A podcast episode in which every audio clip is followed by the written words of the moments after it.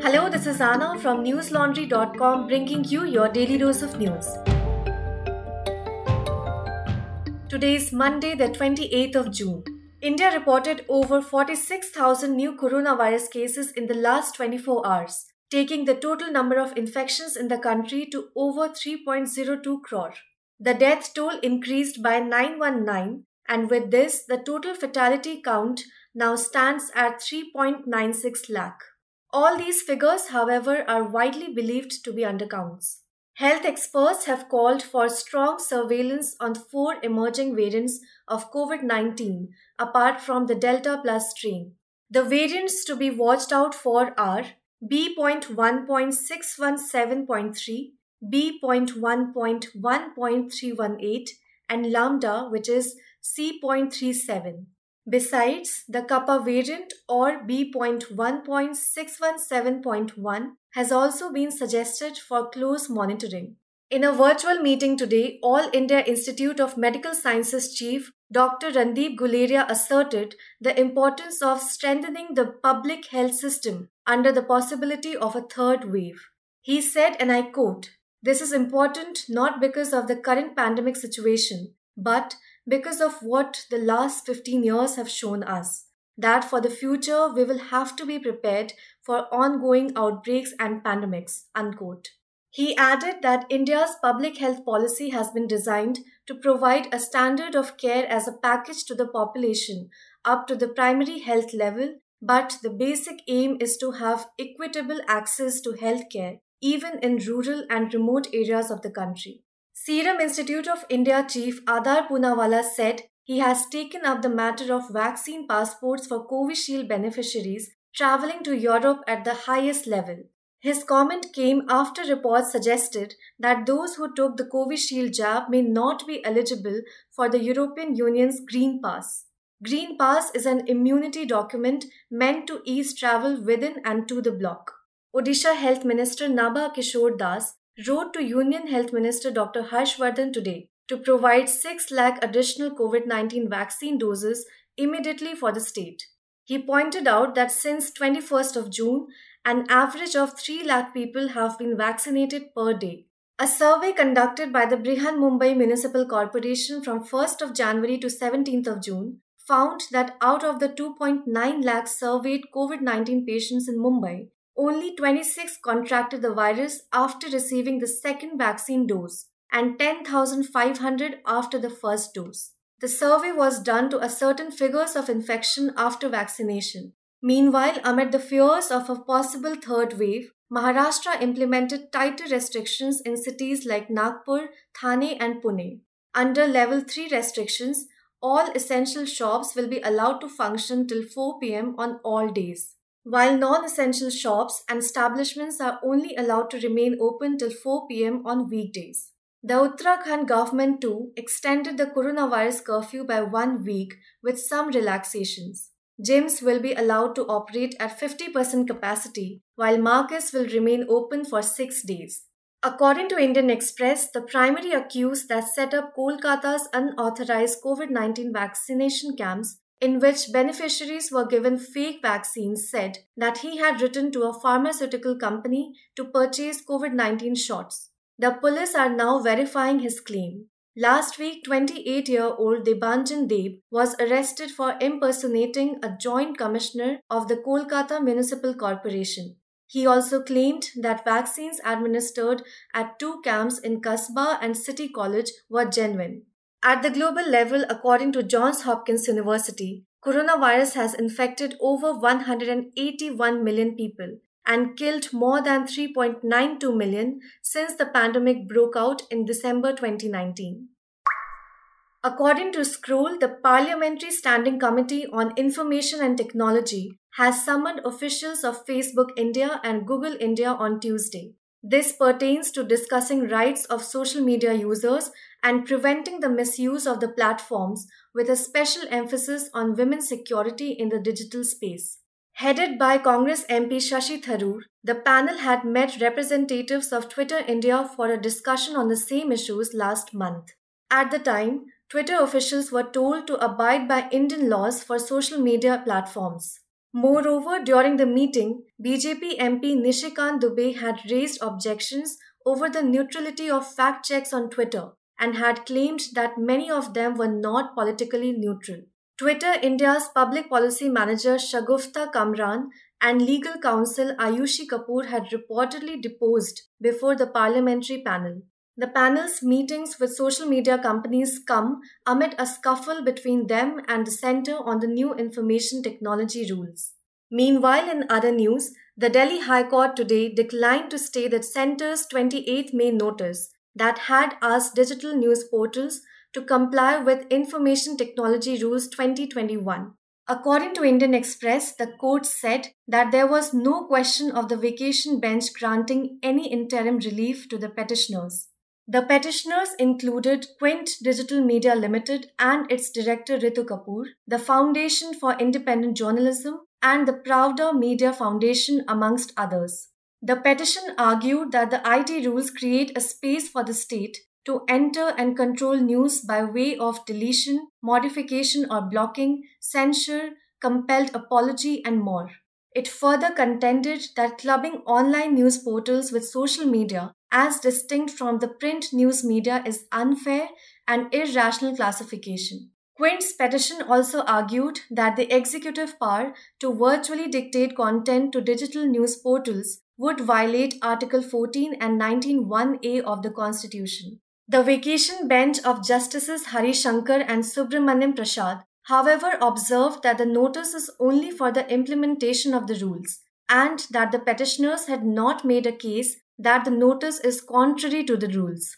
Announced in February and coming into effect in May, the new information technology rules are a sweeping set of regulations framed to regulate social media companies, streaming platforms, and digital news content. They also, for the first time, virtually bring them under the ambit of government supervision. The rules have also been widely contested for them going beyond the remit of the Information Technology Act 2000 under which they have been issued. It's been argued that unlike the new rules, provisions of the IT Act don't in any way seek to regulate or control digital news media. The Supreme Court today dismissed a PIL seeking action against the alleged forceful religious conversion of Hindus in Mewat Nuh district in Haryana. According to Live Law, a three judge bench dismissed the PIL, observing that the court cannot entertain a matter merely based on newspaper reports. The plea was filed by two lawyers who alleged that the fundamental rights of Hindus residing in the district are being disrupted by the Muslim community. They claimed that the local police failed to exercise powers, as a result of which the life and liberty of Hindus are in peril. Citing this, they requested the deployment of paramilitary forces in the district to protect the life of Hindus and also sought directions to rehabilitate the exodus Hindus at their respective properties. However, the bench expressed its reluctance to entertain the petition and dismissed it. In the context of purported religious conversions, to no one's surprise, some media houses did what they do best peddling misinformation. Some TV news channels have run primetime shows on the Uttar Pradesh police busting an alleged conversion racket in Delhi, coupled with angry anchors also telling us the racket was being funded by Pakistani spy agency ISI. But did any of these channels actually verify the claims they were pushing forward as fact? Well, we did.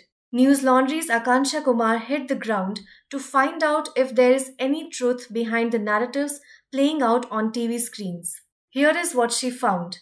While the TV channel said over 1000 people had fallen victim to this racket, so far no more than two families have alleged forceful conversion of their sons. She also met the wife of Muhammad Umar Gautam, whom the police claim is the leader of this conversion racket.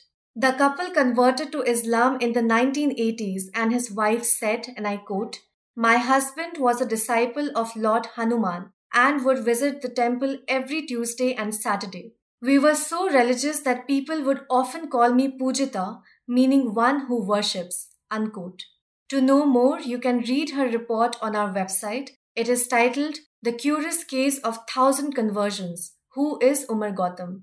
Listeners, the problem with fake news is that if you don't bust it, it turns into a vicious cycle. We did our job as journalists, as an independent media house that does not answer to governments or corporates. Through our subscription based ad free model, we not only bring you the facts, but also hold the legacy media accountable. And you can help us keep this going. Subscribe to News Laundry today. You can do so by clicking the subscribe button on the top right hand corner of our website. Our subscription starts at rupees 300 a month only. Yesterday, the Bar Council of West Bengal wrote to Chief Justice of India N.V. Ramana seeking the removal of acting Chief Justice of Calcutta High Court Rajesh Bindal. Live Law reported that the letter alleged biased and improper listing and hearing of cases by Justice Bindal. Citing the recent political matters related to the Narda bribery case and Chief Minister Mamta Banerjee's petition challenging the Nandigram poll results, the letter stated, and I quote, Justice Bindal is a partial, unfair, and biased judge whose continuance at High Court interferes with fair and impartial dispensation of justice. Unquote. According to Bar and Bench, the letter was also signed by the chairperson of the Bar Council of West Bengal, Ashok Kumar Dev, who is also a Trinamool Congress MLA. The letter contended that a five judge bench headed by Bindal allowed the CBI to file multiple affidavits in the Narda case. But on 9th of June refused to admit affidavits from CM Banerjee and West Bengal Law Minister Moloy Ghatak, challenging a petition by the CBI to transfer the Narda case from the special CBI court to the High Court itself. Subsequently, the two leaders approached the Supreme Court, which directed the High Court to admit their affidavits before deciding on the transfer plea. The Indian Army today said that two separate drone activities were spotted over the Ratnochak Kaluchak military area in Jammu at midnight. According to NDTV, the official statement released by the army said that a major threat was averted after alert troops fired at the drones and the drones then flew away. The drones were spotted near the Kaluchak military station in Jammu. The first drone was sighted at 11:30 pm and the second around 1:30 am. The army said that the incident is being investigated and the military station has been cordoned off. Jammu and Kashmir's Director General of Police Dilbag Singh said a drone with payload was suspected to have been used to drop the explosive material. The drones were spotted a day after the Indian Air Force said that two low intensity explosions were reported in the technical area of the Jammu Air Force Station. Please consider this a trigger warning as the following news contains references to sexual violence. Two local CPIM leaders identified as PP Baburaj and TP Lijesh were arrested today for allegedly raping a fellow woman comrade of the governing Marxist party in the North Kerala district of Karimbanapalam. According to Indian Express, the accused have been charged with rape, trespassing of property, and criminal intimidation based on a complaint from the woman. The woman, who was a member of the Vadakara branch committee of the CPIM, alleged that three months ago Babu Raj barged into her house and raped her. He continued to sexually abuse her several times while blackmailing to expose their relationship to her husband and others.